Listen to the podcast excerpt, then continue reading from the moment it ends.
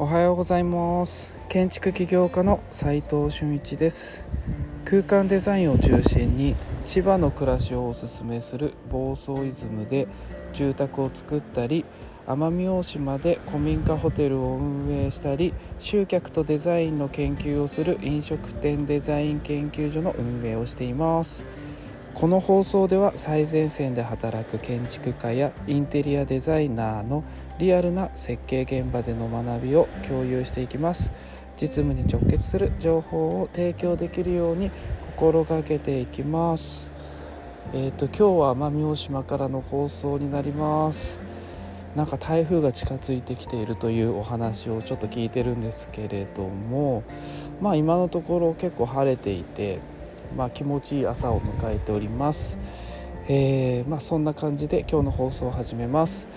今日はですね人気が出る飲食店の空間デザインをするコツは何という質問に答えていきたいと思います、えー、飲食店デザイン研究所のチームでですね10坪から30坪の、まあ、個人店舗を中心に空間デザインをしてきましたがそこでですねうんと人気店と言われている集客できているこういわゆる集客できている空間デザインの特徴をね、えー、調べたことがあるんですよ。で、えー、まあ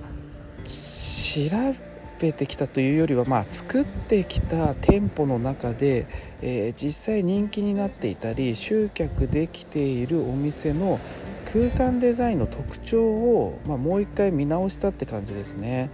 でそこでの学びが、まあ、今日の結論になるんですけれども成功している店と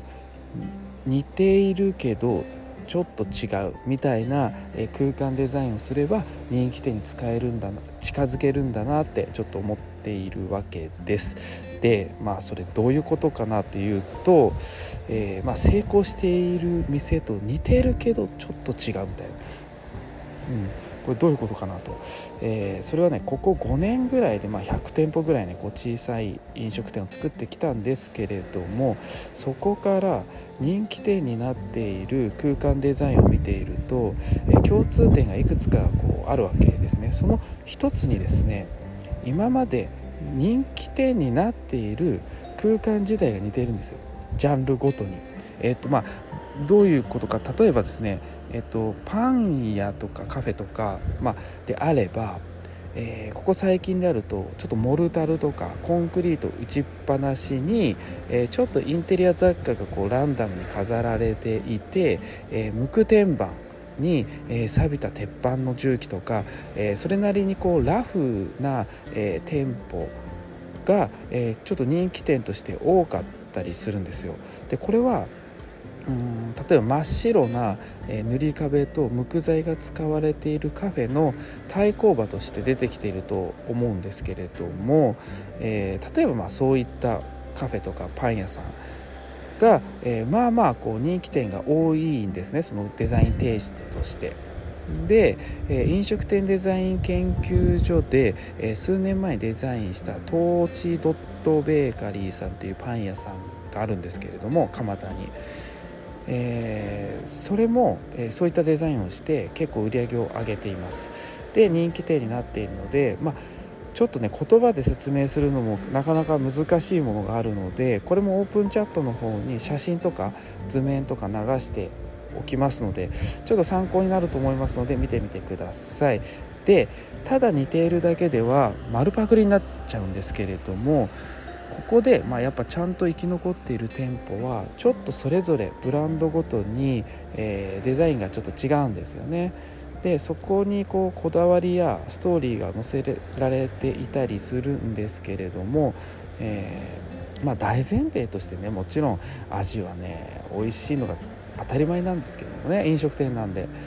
でなぜ人気店と似たデザインがいいのかというと空間デザインには一般的に皆さんがですね、えー、とその来るお客さんがですねそのデザインテイストが認知されているわけで、まあ、そこ自体が心地よくなってしまう見慣れているんでこう心地も良くなりますし、えー、まあ行く前に料理のイメージもしやすくなってくるわけですよね。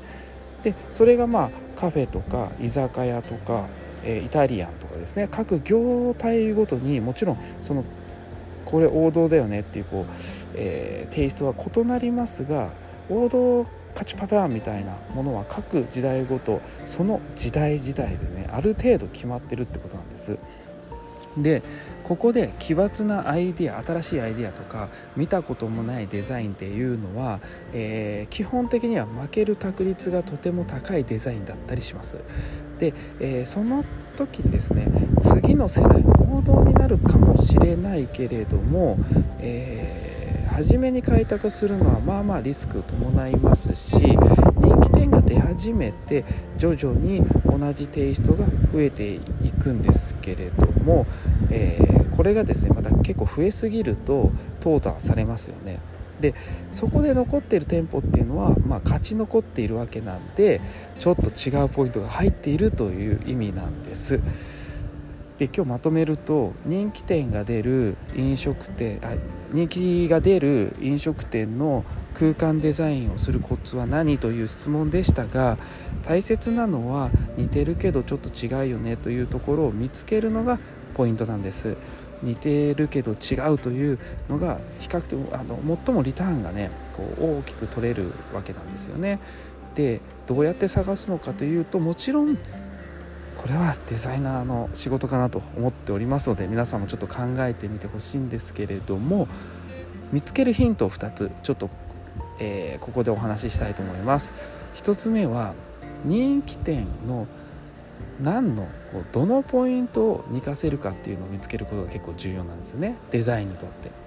で2つ目が他店と似ている空間とどこが違うのかをこう明確に答えられる必要性があってですねこの2つのポイントをしっかり押さえることが人気店の空間デザインができますので皆さんもぜひ挑戦してみてください。実務で学べる、えー、インテリアデザインの学校隠れ家では最前線で働く建築家やインテリアデザイナーのリアルな設計現場での学びを非公開の LINE グループで毎日共有しています。まずは LINE のオープンチャットの方の URL を貼っておきますので興味がある方は覗いてみてください。それでは今日しかない大切な時間を全力で楽しみましょう。建築起業家の斉藤俊一でした。ではまた。